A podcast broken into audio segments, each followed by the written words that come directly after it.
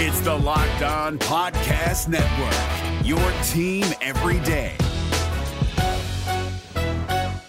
Jackson Gatlin here, host of the Monday edition Locked On NBA podcast. Every Monday, I cover the three biggest stories in the NBA with the local experts from Locked On. It's an awesome recap of the weekend of the NBA and a look at what's ahead. Mark your calendars on Monday to join me for Locked On NBA podcast, available on YouTube and wherever you get your podcasts.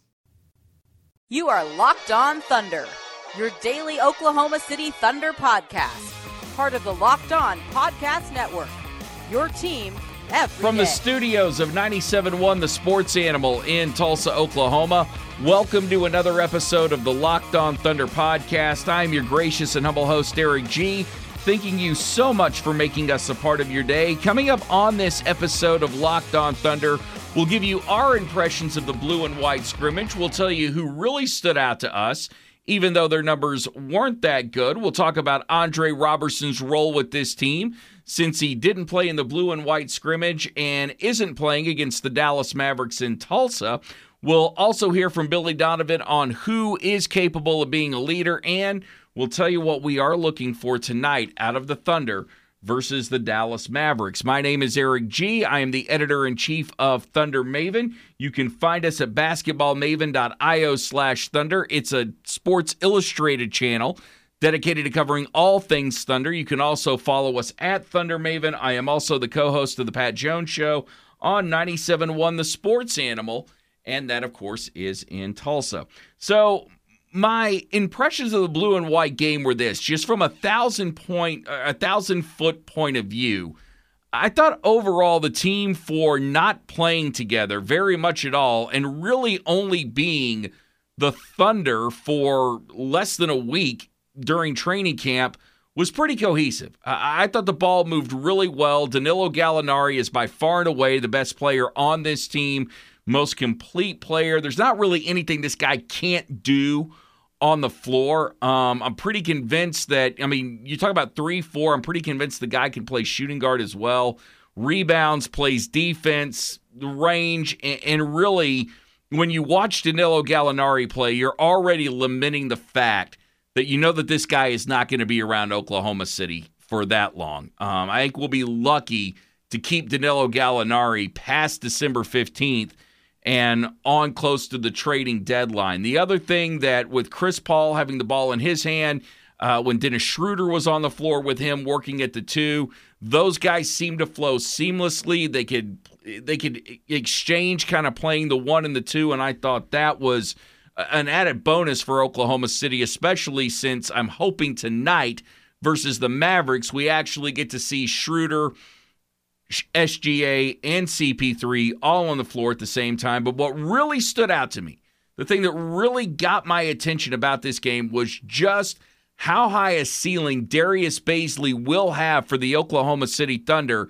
Oklahoma City ran him out there at the three. He was part of the white team playing on the same team with Danilo Gallinari, which I thought was fantastic. There are a lot of people knocking his shot. I didn't think his shot was all that bad.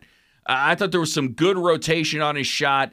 The numbers weren't there at all from from Sunday's game, but you can see his potential. And when you look at that ball come off his hand, you can tell that his time working with Mike Miller has certainly helped him. The other thing I love about Darius Bazley is I'm pretty convinced he could play all five positions on the floor whenever you needed him to, and he certainly can guard all five positions. He's quick, so guards can't get around him. He's got the length to guard forwards, he's got the athletic ability and the strength to go in there and bang with some centers. Although, right now, that's probably not the best thing for the Thunder to, do, considering that he needs to get a little bit more meat on his bones. And somebody like Steven Adams and Nerlens Noel could kind of push him around right now. And certainly other centers could, but that option is there if either one of those guys get into foul trouble. He is next to Gallinari. He's the most versatile player that you have on this team. And the more they get him out on the court, the more they develop Darius Bazley.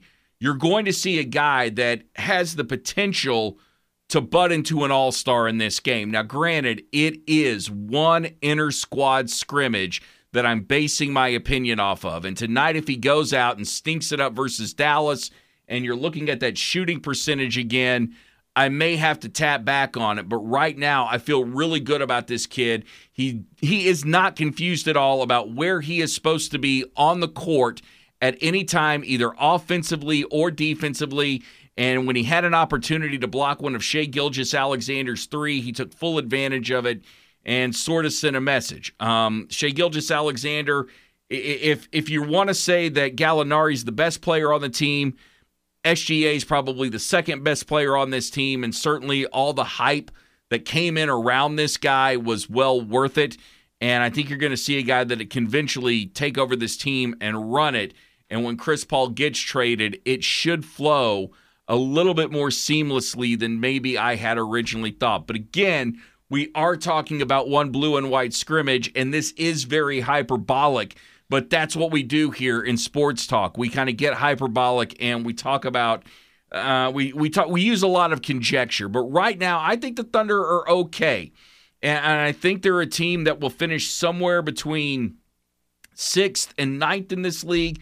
I keep getting I, I keep forgetting about New Orleans as possibly one of those teams to challenge for the playoffs, but I was very encouraged overall by what happened in the blue and white game, save for one thing, and that was this Andre Roberson not getting an opportunity to play in that game at all. He did participate in shoot around. He's not going to play tonight versus the Dallas Mavericks. And I just keep thinking about what Sam Presti said when he was discussing Dre and whether or not we would see him on the court sooner rather than later. Um, Dre is, uh, you know, he'll be on the floor for training camp. Um, he has worked so hard uh, and uh, has put so much time in. And you know, he's a, he he figures to be an important part to, as we talked about, optimizing the team that we have. Um, I think we also know that he was a you know was a big loss for us last year, but um, he uh, you know he'll be on the floor for training camp. We'll obviously manage him closely because he hasn't played a lot of competitive basketball um, in a while. Um, and we have to be really supportive as he goes through that return to play process. But, um, you know, we're, we're hopeful that he'll be seeing some preseason action, um, you know, as he, as he gets closer. But uh, I just can't say enough about the, the mental resolve it has taken for him to do what he's done. And I would just, and I know our fans will do this, but you know, when he's back on the floor, I just think he's he's uh you know, he's worked hard to get there. I will say that. He's worked hard to get there. The other thing is is I think his the things he brings to a team um, are really, really massive.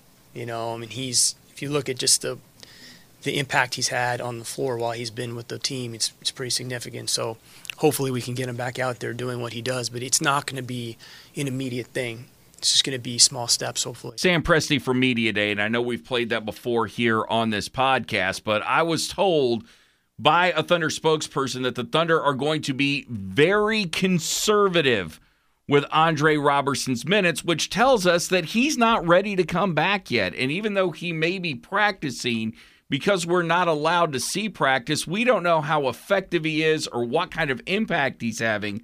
We just know the vague words that Billy Donovan is telling us. And what speaks louder than words are actions. And the actions with the Oklahoma City Thunder are to be careful with Andre Roberson. If they thought he was healthy enough to actually play at game level, and if he was in game shape, then they would have him out there versus the Dallas Mavericks tonight. But I've said all along, don't get your hopes up about seeing Dre anytime soon. Dre would not put a percentage on it when asking him how close he is to being healthy. Now, part of the reason I don't think he did that when I asked him was because he remembered what he said last year, which is, hey, I'll be back to being the old Andre Roberson come Christmas. And then he wasn't the old Andre Roberson. It was a sit back, and then he was out for the year. But ultimately, you think about what Sam Presti said. He's worked very hard to get back on the court. It's going to be a process. The translation there is Andre Roberson's not ready. And if he doesn't get on the court soon, it means this he's not going to have a place on this team. If Darius Bazley can play the three, if Hamidou Diallo can play the three, if Terrence Ferguson can play the three, if those guys can interchange and play shooting guard, along with a guy like Dennis Schroeder and Shai Gilgeous-Alexander, the Thunder don't really have a place for a defensive specialist because every one of the, those guys that I just mentioned can not only play defense, are not only younger and are not only healthy, but they all give you more offense off the bench. Okay? And they give you more offense, period. Not just off the bench, but period. If Andre Roberson can't get back on the court in the early part of the season, he's not going to have a place to fit in. And the Thunder may look to deal him, but I think that's going to be very hard because if I'm an NBA owner or GM, I've got major questions about this guy's health. This is the Locked On Thunder podcast. I'm Eric G. Coming up next, we'll answer a listener's question about Kevin Hervey and Billy Donovan talks leadership. It's all right here on LOT. Indochino is the world's largest made to measure menswear brand. Start your style upgrade now with $30 off of your total purchase of $3.99 or more at Indochino.com when entering the promo code locked on at checkout. Measure menswear brand. Start your style upgrade now with $30 off of a total purchase of $3.99 or more at Indochino.com when entering the promo code locked on. This is Jake from Locked On. Locked On has teamed up with State Farm to spotlight some of the greatest supporting players in NBA history. After beating the Heat led by LeBron James and Dwyane Wade in 2011, Dirk Nowitzki won an NBA title and proved himself to be one of the greatest basketball players of all time. But there was one player in the starting lineup for the last three games of the finals that helped support Dirk all the way to a championship, JJ Barea. Led by JJ and Jason Terry, the Mavs' second unit proved to be the strength throughout the playoffs, where they led the NBA in bench scoring. But for games 4, 5, and 6 in the NBA Finals, Mavs coach Rick Carlisle inserted Barea into the starting five to help the Mavs space the floor and put more playmaking around Dirk. JJ Barea had a knack for running the pick and roll with Dirk that helped the Mavs score more efficiently on their run to a title. Dirk Nowitzki couldn't score the way he did if he didn't have much needed support from someone like JJ Barea. Sometimes you and I need that kind of support too. Think of State Farm like a pivotal team player. When you need help protecting the things that matter most, remember the jingle and just say, like a good neighbor, State Farm is there. Thank you for listening to the Locked On Thunder podcast, part of the Locked On Podcast Network, your team every day.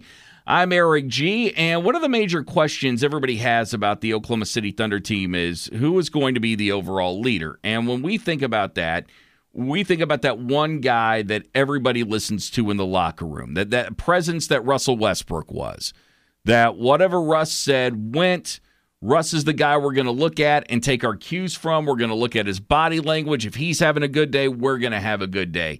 If Russ is telling the media to screw off, then we're not going to be too far behind him in telling the media to screw off. We're, we're, we're looking for that guy, but I think in in some ways we need to step back and look at leadership as a situational role. It can happen in the moment of a game. It can happen during practice.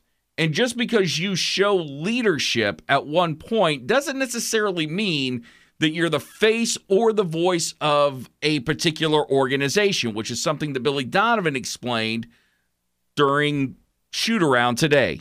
You know, I've always felt like, you know, you, you everybody can lead. You can lead by, you know, just doing the right thing in the moment. You know what I mean? So uh, I think that naturally you're going to have someone like a Chris Paul who's been in the league for 14 years and just his credentials and what he's done. He's been great, and I could see why a lot of young guys would want to talk to him. Gallinari's been around for a long time. You know, Steven's been in the organization with Andre for a long time. So there's a lot of guys. I think what we've got to do is the whole thing for us is us becoming connected as a team on the floor. I think that's got to be the process that we've got to go through.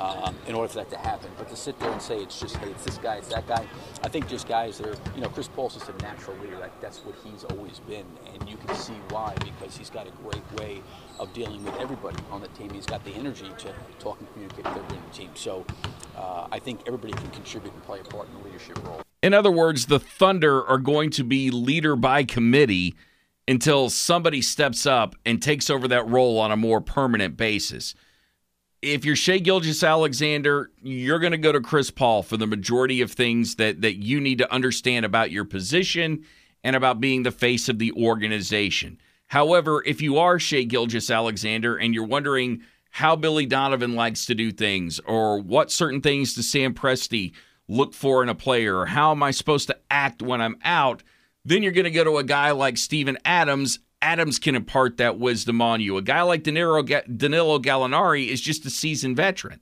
and he's a good guy for for Darius Bazley to be with, considering the fact that they can kind of play the same position. Uh, that's another thing. Speaking of positions, I'm going to zing off here in a second. I don't know about Deonte Burton. I, I don't know where this guy fits on this team. Watching him in the blue and white scrimmage, size wise, he's a tweener guard, but he's got more the skills of a forward and he plays hard. But I think there are other guys that are more suited, well defined on this team which will keep Deonte Burton from contributing near as much as he would like to. All right, so back to the leadership thing. Now that we're talking about that again, I think what we have to look at is take a guy like Raymond Felton. He led from the bench. He circled guys up and was that cheerleader when the Thunder needed a cheerleader, and maybe the guy that kind of softened the blow from Russell Westbrook when he would when he would get on guys. But ultimately, what's going to happen with this team is eventually Shai Gilgeous-Alexander will take over that spot. And through having many guys to kind of be a sounding board, be it Chris Paul, be it Steven Adams, be it Danilo Gallinari, or even a Dennis Schroeder, he'll figure out what his leadership style is, and then it will eventually evolve into us looking at a new face of the organization. But it's going to take time. And as I said before, he's got to figure out how people like to be led, how certain people like to be managed. Who can you yell at? Who who can you not yell at? And how do you pick your spots? And who do you send a message to so it resonates with everyone else? This is the Locked On Thunder podcast. Real quick, I had a, a question from Shannon, uh, who listens in Australia. He wanted to know about Kevin Hervey, who's not even on the Oklahoma City Thunder roster right now and why this guy wasn't contributing because he had a great, a great summer league and a pretty good uh, year last year in the G League. All I can think of is when you're at the forward spot, the Thunder are kind of stacked there right now between Gallinari, uh, between a guy like Mike Henry, who got some run in the game on Saturday, excuse me, the game on Sunday as well. You've got Diallo, who can play the forward as well. The Thunder have so many positionless players that even you standing out in Summer League and the G League, it's going to be very hard for you to crack that roster unless you can, unless you're just something extraordinary. And I would think that when Gallinari got gets traded, if some other things don't work out, plus let's not forget the Thunder just signed Mike Muscala, so I think it also makes it very hard for you to kind of fit in at that power forward spot. But maybe when Gallinari gets traded, he gets an opportunity to move up with the team and contribute then. This is the Locked On Thunder podcast. I'm Eric G. Coming up next, what to expect tonight when the Thunder play the Mavericks. No matter what moves you made last year, TurboTax experts make them count. Did you say no to a big wedding and elope at the county courthouse? That's a move. Did you go back to school to get your degree? That's a move. Did you relocate for a fresh start? Well, that's literally a move. Maybe you moved into a houseboat instead of a house house, or switched gears from rideshare driving to video game streaming, or you rode the stock market to the moon and back. TurboTax experts make all your moves count, getting you every credit and deduction you deserve. They'll file with 100% accuracy and get you your max refund guaranteed. So, switch to TurboTax. Make your moves. They'll make them count. See guarantee details at turbotax.com slash guarantees. Experts only available with TurboTax Live. We're wrapping things up today on the Locked On Thunder podcast with me giving you the one thing I most want to see tonight between the Mavericks and the Thunder. And of course, if you're listening to this after the game, I'm sorry about that. But – if I'm right, you're like, hey, that guy's a genius. If I'm wrong, you're like, what the hell's this idiot thinking about? So it can kind of go both ways here. And the one thing I'm looking forward to most seeing tonight is is there a lineup that features Shai Gilgeous-Alexander, Dennis Schroeder, and Chris Paul on the floor at the same time? And when you have that lineup, are you going to put Danilo Gallinari at the four and Mike Muscala at the five and go small? Will you possibly have Nerlens Noel? And I wouldn't call having Nerlens Noel in there going small. Uh, but would you have Nerlens Noel in there at five and Gallinari at the four? But but how when you've got those three guards in there, do you do you fill those other two positions? The other thing that I'm looking most forward to is how these guys alternate bringing the ball up the court? And, and, or do they alternate it? Is Chris Paul bringing it up the entire time? Is Schroeder bringing it up the entire time?